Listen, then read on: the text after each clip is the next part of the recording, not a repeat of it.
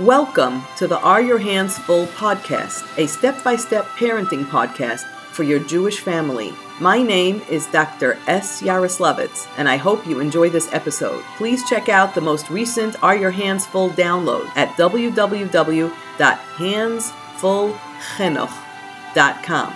That's H A N D S F U L L C H I N U C H dot com.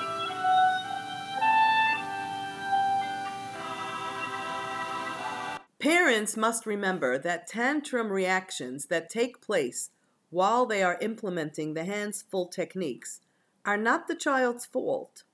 Children who have spent many years without an established parental authority are expected to need time to adjust to this changed relationship with their parents. There is actually a developmental phase in pediatrics that is earmarked for this first phase of the program whose goal is frustration tolerance.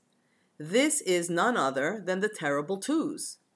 During that period in pediatric development, children develop autonomy and opinion. This extremely important part of development can go awry if the opinions that two year olds develop are honored all the time. Obviously, if one wants their child to know that they are not center stage and that they will not be center stage as adults either, the best way to teach this to them is to allow them to tantrum out their frustration when things don't go as they wish. Those who neglect to teach this extremely important lesson during this age will struggle to teach it somewhere along the way during the child's development.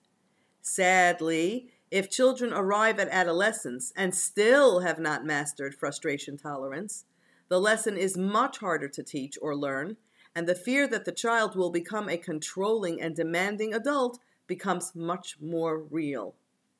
Now, think of it this way it's noisy, and it's hard when kids tantrum. And yet, in order for a child to learn that life doesn't always deliver what we want, he or she is going to have to scream or cry or kick or kvetch or tantrum in some other way somewhere along the way. So now here comes the question How well are you able to tolerate the frustration of a kicking, screaming toddler in the house, or in your mother in law's house, or in your friend's house, or on the street, or when you have company, or when you're rushing to bench licht, or in the mall, or wherever? Do you get hot under the collar?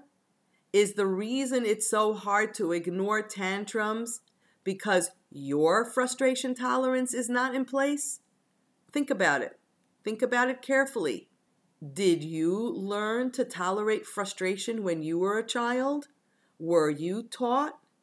And if you're brutally honest with yourself and you're not sure if you were taught, can you learn now as an adult through parenting your child? This is where the backdoor approach comes in.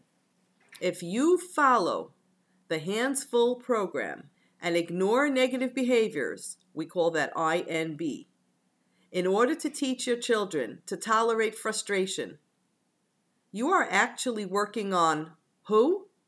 On the child? No, on yourself. So, by working on your children's frustration tolerance, you are actually working on your own. And that way, you become a wonderful role model for your children. A tantrum is a child's expression of anger and frustration. Most normally developing children will ultimately self calm and reframe their emotions in a non angry way when their tantrums are ignored. That's exactly right. A tantrum is a child's way of testing the environment to see if screaming, yelling, shouting, kicking, and otherwise misbehaving are effective tools in changing the people in his or her environment. Can I get my parents to change their mind if I scream loud or long enough? And if I am not successful, and I get the toy in the store because I nagged for it and screamed for it, then exactly what kind of mother or father do I really have? After all, do my mother and father really know what they're doing? If a bit of noise can change their minds, then do they really have spines? And if the people who are taking care of me don't really know how to stick to their guns and don't really know what they're doing, then I'm going to feel quite unsafe. And then I'm going to have to continually test. That's why they're called testing behaviors. Then I'm going to have to continually test and see if maybe, just maybe, I can have a mother who believes in what she is doing and is actually going to take care of me. Don't you know that I really need a mother more than I need that toy? And don't you know that I will get over the toy in the toy store in a matter of minutes, but I need to have a mother for the entire 7,000 days of my childhood? So please, when I tantrum, don't be frightened by a bit of noise. Really. I'm okay if I don't get everything I want. You just have to tolerate my commotion for a few minutes. And if you do, I will feel so much safer. And then I will have in my hand the biggest gift you can ever give me. I will have the ability to tolerate when things don't go my way. So, if in the 120 years or so that I will Emir Hashem be on this planet, 50% of the time things will go the way I want them to, and the other 50% of the time things won't go the way I want them to. If I can only be okay when the things go the way I want, I will only be happy half my life.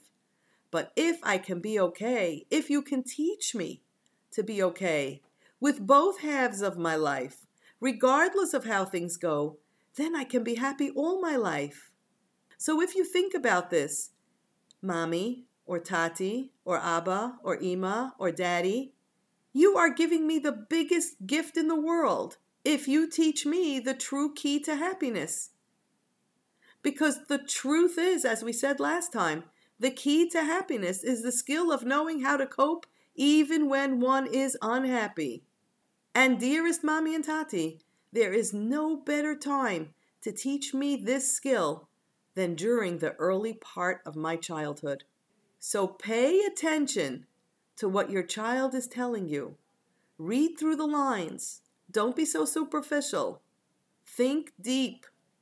Ask yourself Am I doing my child a favor by giving in to a momentary pleasure because I want peace and quiet?